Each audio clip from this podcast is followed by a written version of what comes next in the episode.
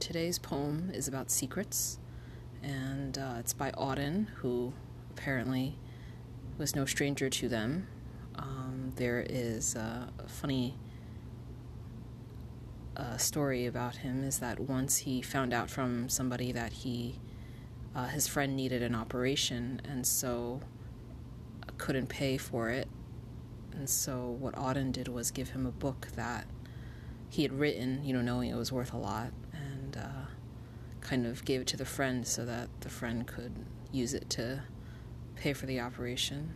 Um, yeah, there's also a link about um, a journalist who kind of compares this poem with the uh, the WikiLeaks um, event and how you know people had been planning for months and months and aggregating and, and gathering all this material and finally you know something is out in the world so um, i guess secrets are delicious they're dangerous or they can be both.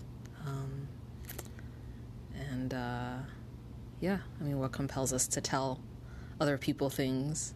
Um, you know what compels us to share things like that? Um, i don't know. It's kind of interesting to think about.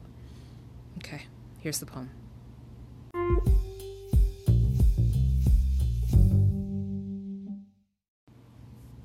At last the secret is out. At last the secret is out, as it always must come in the end. The delicious story is ripe to tell to the intimate friend. Over the teacups and in the square, the tongue has its desire. Still waters run deep, my dear. There's never smoke without fire. Behind the corpse in the reservoir, behind the ghost in the links, behind the lady who dances and the man who madly drinks, under the look of fatigue, the attack of migraine, and the sigh, there is always another story, there is more than meets the eye.